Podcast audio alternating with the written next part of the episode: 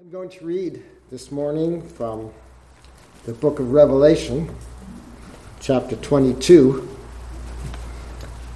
the very last book of the Bible, the very last chapter, and maybe if your Bible is like mine, the very last page.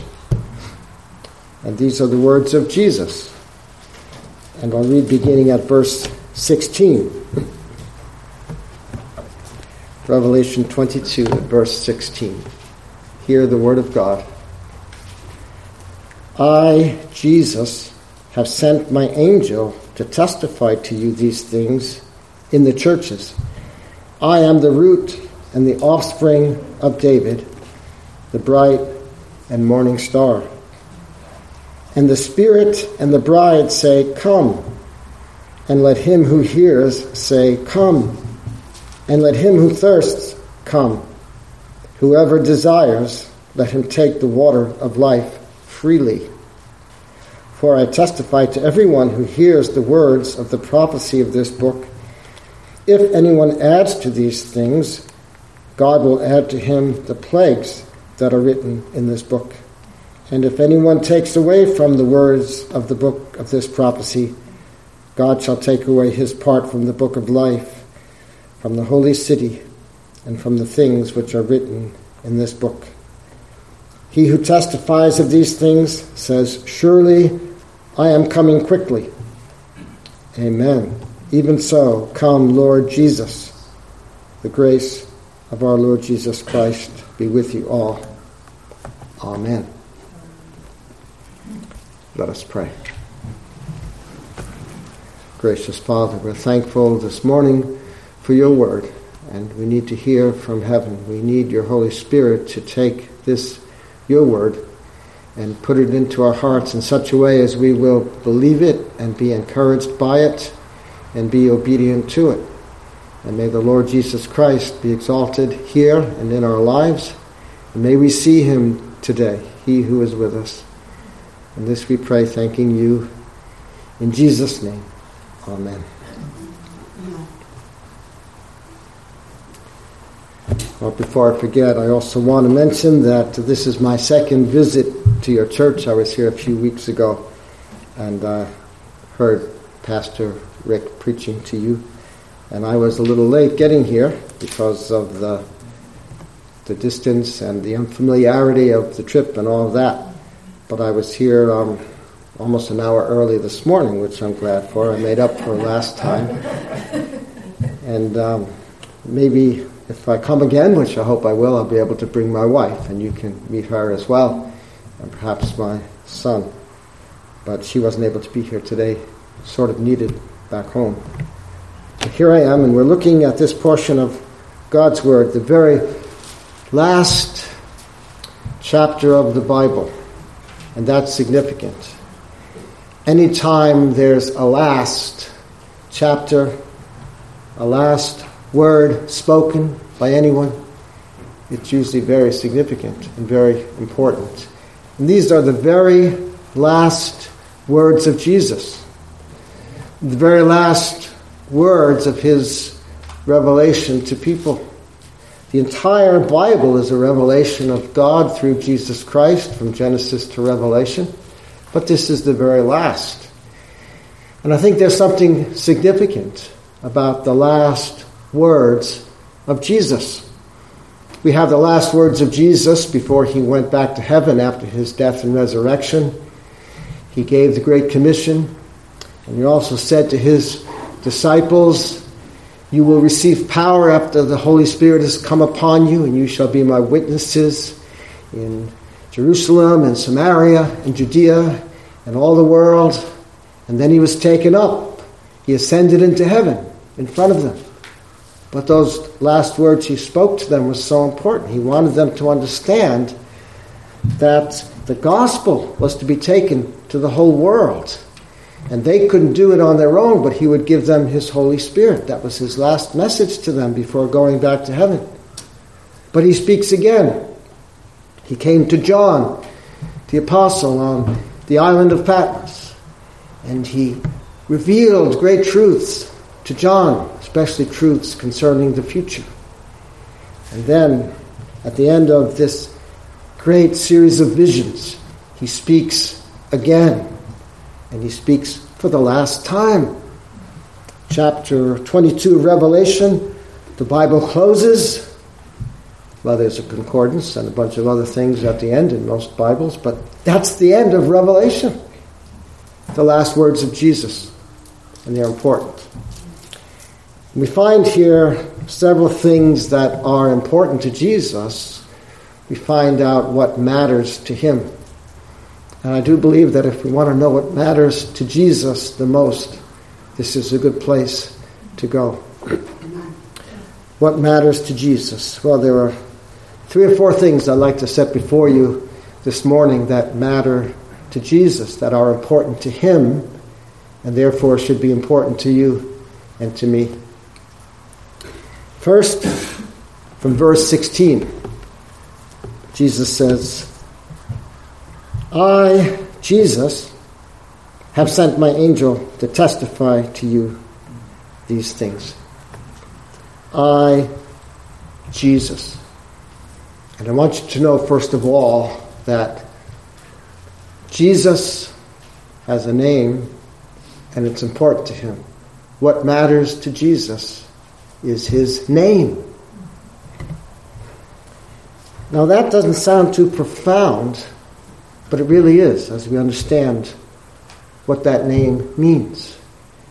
The name of Jesus is the name above all names, isn't it? At that name, one day every knee will bow. Mm-hmm. And your name is very important to you. You like people to get it right. Sometimes, if someone continues to mispronounce your name, you're very gracious and you may not say anything, but you just wish they'd get it right. Names are important to us. It's what we have all our lives. We carry our names with us. And we want our names to be in good reputation. We want to make sure that we don't do anything that's going to dishonor our name. Our names are important to us. And if that's so for you and me, it's really true for Jesus because his name is the name above every name. Consider his name with me for a few moments and understand that this name, Jesus, is his personal name. It's not his official name, it's not one of his many titles. He has many titles. There in verse 13. He says, I am the Alpha and the Omega, the beginning and the end, the first and the last. Those are his titles, we might say, but not his personal name. Throughout the book of Revelation, he's called the Lamb. That's the title that's used most often in the book of Revelation. We see him, for instance, in chapter 5, he makes this dramatic appearance there before the throne of God. The uh, living creatures are gathered, and the elders, and the angels. And there's this seven sealed book, and nobody's worthy to open it. And then the Lamb steps forward. And from then on, he has center stage in the book of Revelation. He's the Lamb because he was slain for our sins, he was put to death and he bore the punishment of our sins as the Lamb of God who takes away the sin of the world. But that's his title. He has some official names Emmanuel. You can read a host of his names there in Isaiah chapter 9 Wonderful Counselor, Mighty God, Everlasting Father, Prince of Peace. Those are his official names. But Jesus is his personal name. That's what we call him. That's who he is. But it's also his human name, Jesus, his human name. This is the name by which he was called at his home in Nazareth when he was growing up. He was called Jesus.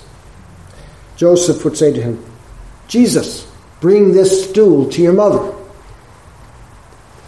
he had a very normal upbringing. By that I mean he was a child like you and I were children, and some of you here perhaps still are.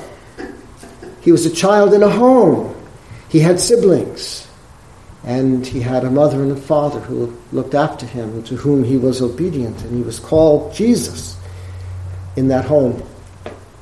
Now, his humanity then is very important to Jesus. He identifies with you and me, he is one with us. And understand that Jesus did not become a man merely for 30 years so that he could accomplish his purposes here.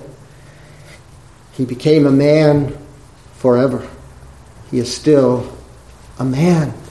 He always will be a man. He will never give up his humanity. He's one with us. And that's important to him. That matters to him. He wants to be a man. And for eternity, he had dwelled as God, with God. Then he became a man. He's still God, but now he is a man. The God man. He wants to be one with us. He became human by choice, you see. We're human by creation, but he is human by choice. And so his human name is very important to him because you are important to him.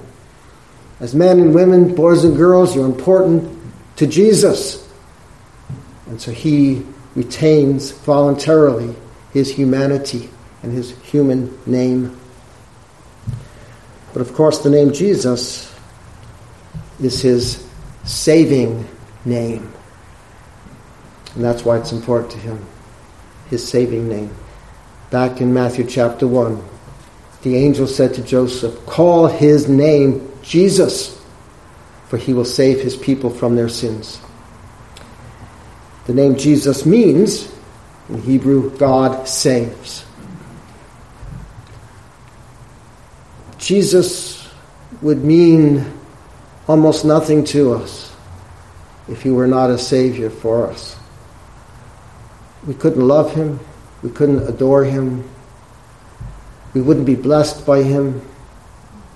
But because he came to save us, our sins are put away, we have eternal pardon, we're right with God, we have a home in heaven because Jesus is our Savior. Call his name Jesus for he will save his people from their sins. And this is so important to Jesus. When he was here, he told people that the Son of Man is come to seek and to save that which is lost. He said to Nicodemus, God so loved the world that he gave his only begotten Son, that whoever believes in him should not perish, but have everlasting life.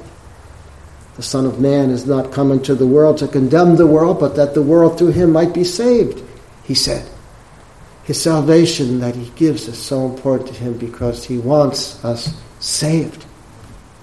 I love that text in 1 Timothy chapter 2 where the apostle writes that God will have all men to be saved and to come to the knowledge of the truth. Salvation is so very important to God the Father and to Jesus the Son who became the Savior. So that's his saving name. Jesus. It's important to him then. He identifies himself as Jesus. He says, I, Jesus. At this point, he doesn't use one of his official titles. He doesn't say, I, the King of Kings and Lord of Lords. I, the Messiah of Israel. I, Emmanuel. He says, I, Jesus. He identifies himself by his personal name, his human name, his saving name. And that's what he did to Saul of Tarsus. Do you remember what we read earlier in the book of Acts? There was Saul of Tarsus hating Jesus, hating Christians, wanting to wipe out the church. And there on the road to Damascus, as he was going there to arrest Christians and bring them back to Jerusalem as prisoners, who does he meet? The glorious Lord Jesus Christ appears to him. What does the Lord say to him after Saul inquires, Who are you, Lord? He says, I am Jesus. He uses his personal name, his human name, his saving name. It was important to him to use that name, and it should be important to us to use it as well. So, what I'm saying to you this morning is that we should use the name of Jesus. We should use it in prayer. My wife tells me I get very picky sometimes about things, and especially words. I'm a word person, and I sometimes am a little too careful about such things.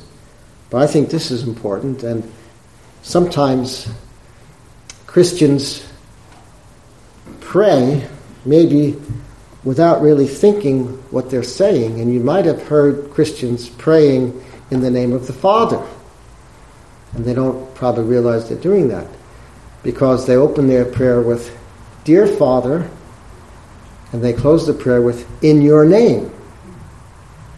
And they're actually praying to the Father in the name of the Father, which really doesn't make sense because Jesus told us to pray in His name. Amen. And people pray in the name of Christ. There's nothing wrong with that, but why not use the name that Jesus Himself identifies Himself with? And he tells us to pray in his name. So let's use the name of Jesus when we pray. And then when we praise him, let's use his name. And when we talk about him to one another and to unbelievers, let's use the name of Jesus. Now, of course, he has many official names, many official titles. We can use them all in the right context, but let's not forget to use his personal name, his human name, his saving name, which he himself loves, the name of Jesus. What else is important to him? Let's read on. He says, I, Jesus, have sent my angel to testify to you these things in the churches. What's important to Jesus? the churches are important to Jesus. This very last piece of Revelation, it began with Moses, the book of Genesis. Unless you want to think about Job as the earliest book of the Bible. But it was all given by inspiration of God Genesis, through the prophets Isaiah, Jeremiah, and then on to the Gospels Matthew, Mark, Luke, and John, and the epistles of Paul and Peter. This is the very last of God's word to men. And it was sent to churches, just like the epistles of Paul and Peter. This epistle of Jesus, as you will if you will, were sent to churches.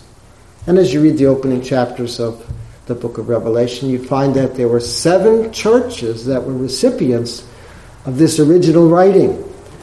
What John wrote there on the Isle of Patmos, I don't know where he got the writing instruments or whatever he used to write on there on that island, but he found something to write with. And he wrote what he was told to write, and he wrote everything he saw by way of vision and everything he heard.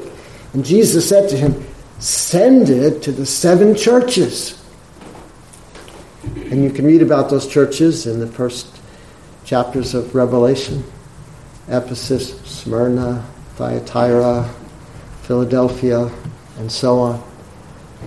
Seven churches received this original book of Revelation we find that the churches are important to Jesus. Five of those churches had very severe problems, as you remember. The problem of lovelessness, the first one. You've lost your first love, Jesus said. What a horrible thing that is.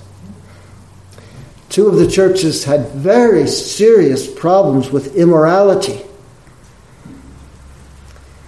One of them was fading, lifelessness had come to that church. Another was lukewarm. Jesus said, I wish you were either hot or cold, but I can't stand lukewarmness. And so these five churches that had severe problems. He threatens them for those problems. He says to one of them, I will remove your lampstand unless you repent. They would cease to exist as a church apart from repentance. To another, Jesus said, Repent, or I will come to you, and I will fight against them with the sword of my mouth. He threatens these churches for their sins and their waywardness and their failures. And then, at the same time, though, he assures them of his love. And that's a very precious thing because here are these five churches that had glaring faults and serious sins, and yet Jesus assures them of his love for them. He says, for instance, to one of them, As many as I love, I rebuke and chasten. Why does he rebuke them? Why does he chasten them? Why does he threaten them? Because he loves them. He says, Therefore, be zealous and repent. But also, he pleads with them. To one of them, he says, Behold, I stand at the door and knock. If anyone hears my voice and opens the door, I will come into him and will sup with him and he with me. He pleads.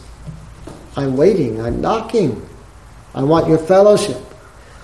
I want your heart warmed to my presence. Five churches with severe problems, and they all matter to Jesus. Aren't you glad this morning that if a church has problems, even serious ones, Jesus doesn't immediately write them off. He doesn't expunge them out of existence, but he pleads with them. He rebukes them, and he loves them still. That's Jesus. His churches matter to him. Then there were two churches, two out of the seven, which had no apparent failures or sins, only commendations by Jesus. There was the persecuted church, which stayed faithful in spite of the persecution, and he encourages them. He says, Be faithful unto death. He says, Do not fear. He says, You'll have tribulation, but only 10 days. He encourages them. And then there's that other persevering church which he encourages, and he says, See, I have left you an open door. That church was apparently small and it had little strength, but Jesus says, I've set before you an open door. To another, he says, Hold fast what you have. Two churches full of commendation, and yet they matter to him, all of them, all seven churches and grace is extended to all of them. Look at verse 21.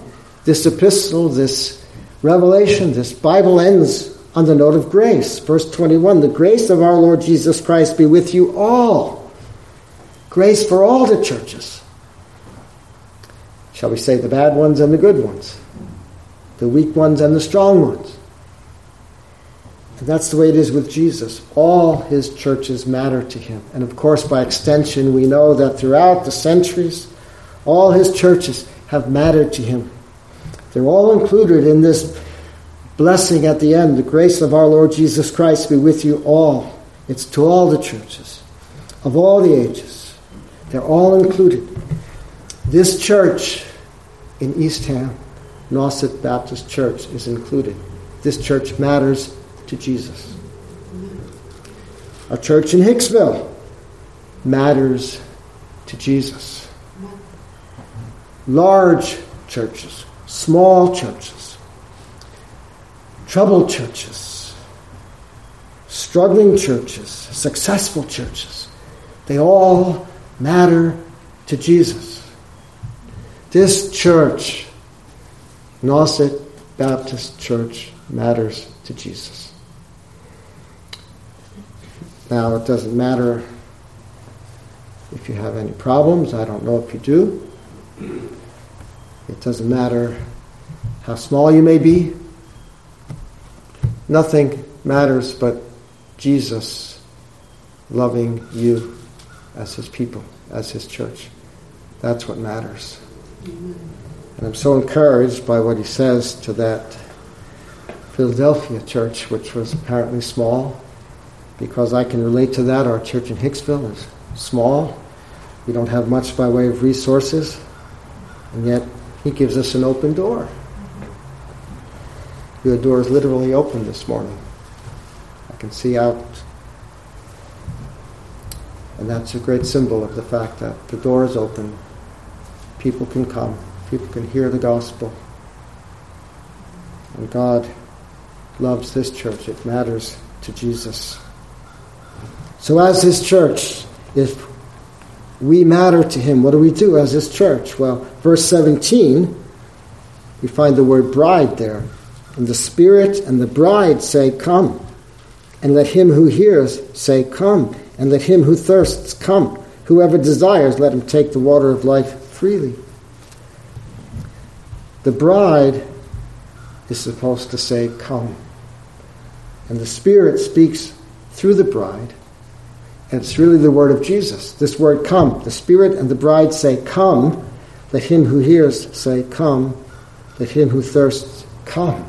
The word come is one of Jesus' words. As you read the Gospels, you find Jesus saying, Come, over and over. Come unto me, all you that labor and are heavy laden, I'll give you rest. Come to me and drink, he says. Living water I can give you. This living water, of course, symbolic of the life that he gives, the eternal life. Whoever desires, let him take the water of life freely. So we, as his bride, we, as his church, because we matter to him, we use His word in this world, this word, come. And we invite people to Jesus. We invite people to the living water. What else matters to Jesus? Well, interestingly enough, we go on to read about his ancestry, and that matters to Jesus. Look again at verse 16. I, Jesus, have sent my angel to testify to you these things in the churches. I am the root and the offspring of David. Now, don't forget, these are the closing words of Jesus, the last words he speaks in the Bible, the very last page of Scripture, Revelation. And he connects himself with David. There are so many things that you might think he would have said or should have said. He doesn't link himself to the great apostle Paul here. He doesn't link himself with any of the 12 disciples, apostles. He doesn't link himself here to Moses, to Abraham. He says, I am the root and the offspring of David. Here, his ancestry is important to him. And I want you to note this morning that Jesus is not ashamed to be associated with David. David the man, the man who fell. He was the great king of Israel. And yet, he had great sins. His many sins and failures were written large in the Old Testament record. But they're not recorded here, they are not remembered here. Jesus says, I am the root and the offspring of David. Doesn't that mean something to you?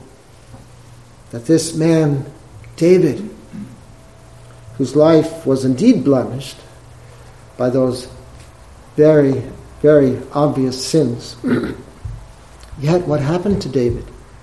Those sins were washed in the blood of Jesus. The very first chapter of Revelation, in verse 5 To him who loves us and washed us from our sins in his own blood. Mm-hmm. That happened to David.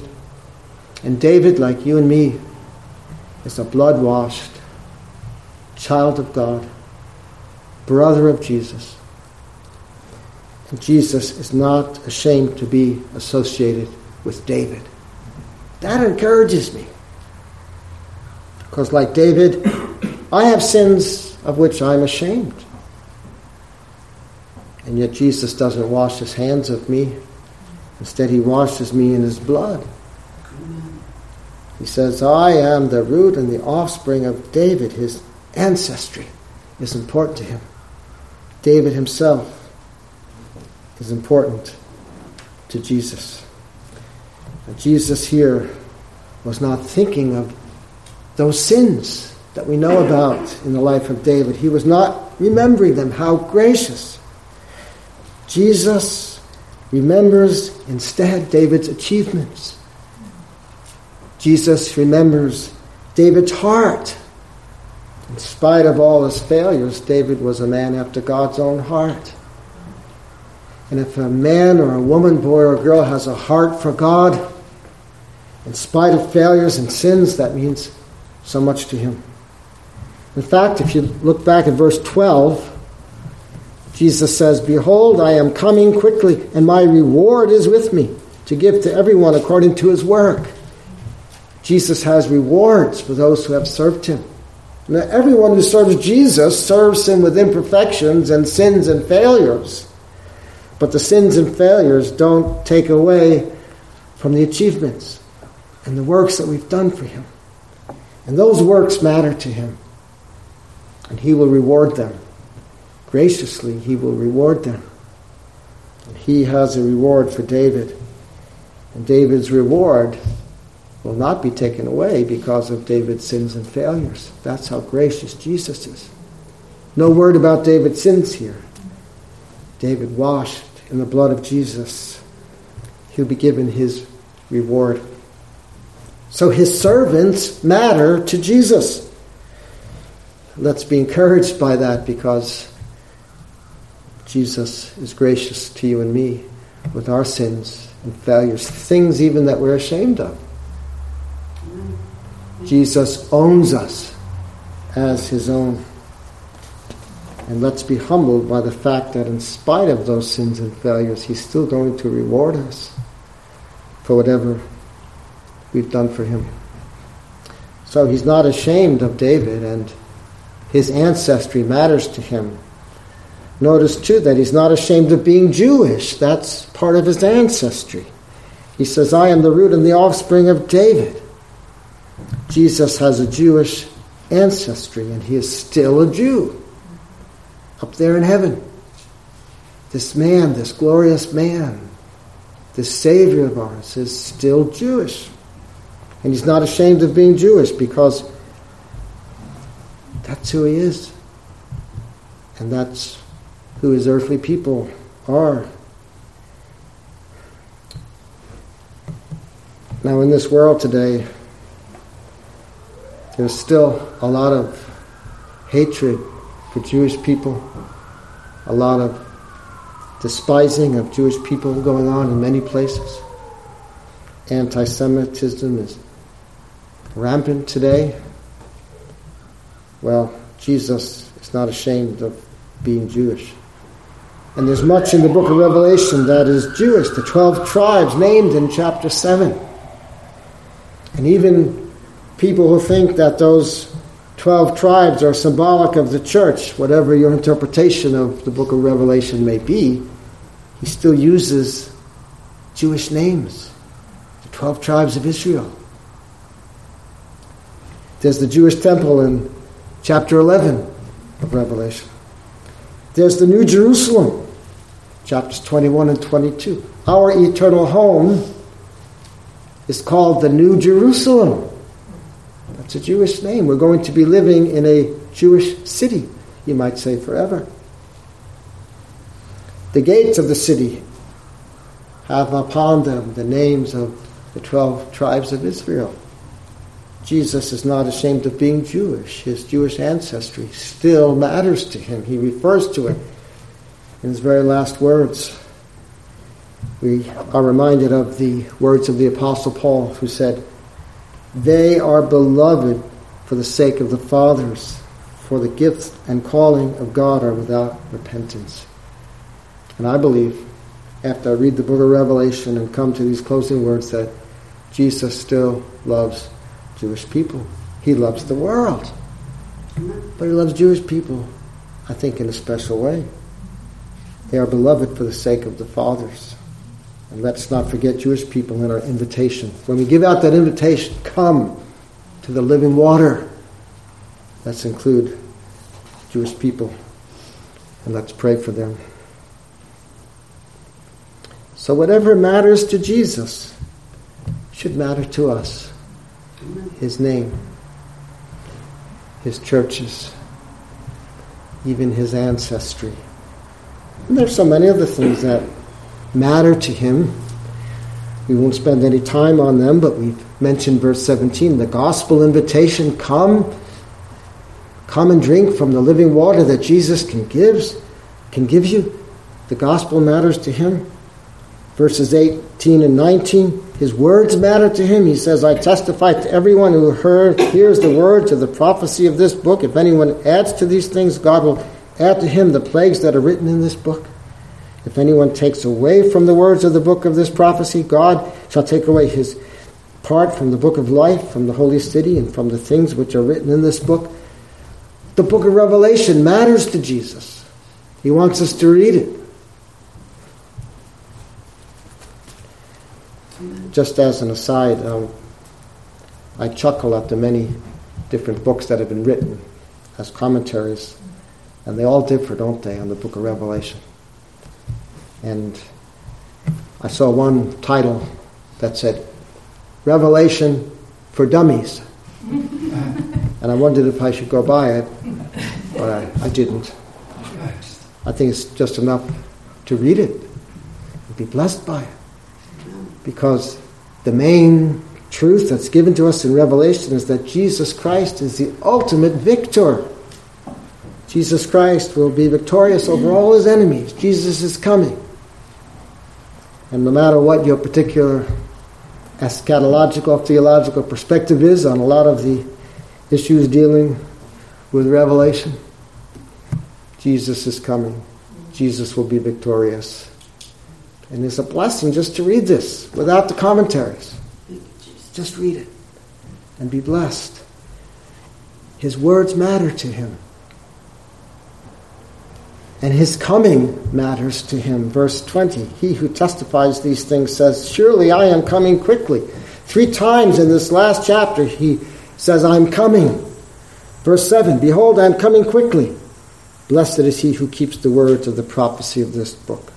Verse 12 Behold, I am coming quickly, and my reward is with me to give to everyone according to his work.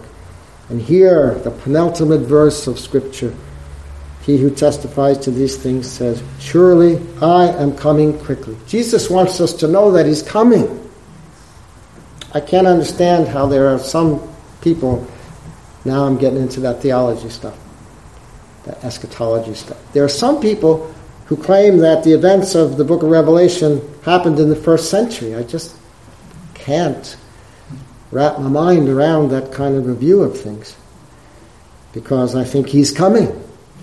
And we find that not only in the book of Revelation, but he speaks about his coming in the Gospels. He's, it, we find it in the epistles. It's a future event. It's a magnificent event. Jesus Christ will be glorified in, among all the intelligent beings of the universe.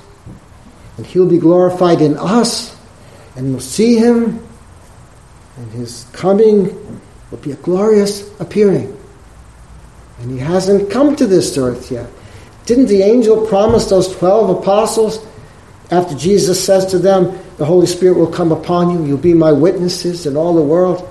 And then Jesus ascends to heaven. Did the angel say to those 12 apostles, the same Jesus is coming back in like manner as you saw him go into heaven? I don't know how we can theologize that into a coming that already happened in the first century. I just can't wrap my mind around that. The angel said, He's coming back, just like he went. He's going to touch down you might say, on this earth. This earth matters to him. He created it.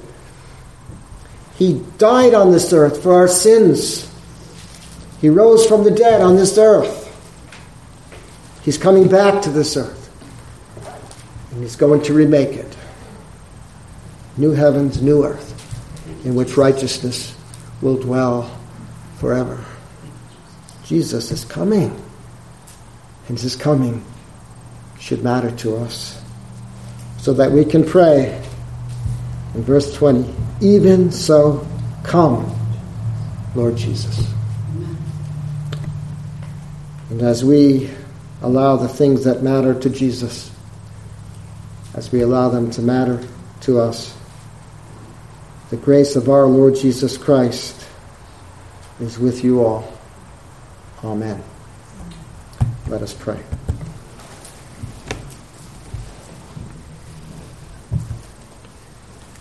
How thankful we are, gracious Father, that there are many things that matter to Jesus. He's not indifferent to the things that happen in this world. He's not indifferent to our struggles in our churches, in our personal lives. He is intimately involved with us. He loves us, each one. And His name is important. His saving work is important. His churches are important. We are important. His coming is important to Him. Oh God, grant grace that all of this will matter to us more and more, and that we will take seriously the gospel invitation, which is important to Jesus. That we might tell men and women, boys and girls, whenever we meet them, wherever we are with them, come. Jesus invites you to living water. We thank you and pray in Jesus' name. Amen.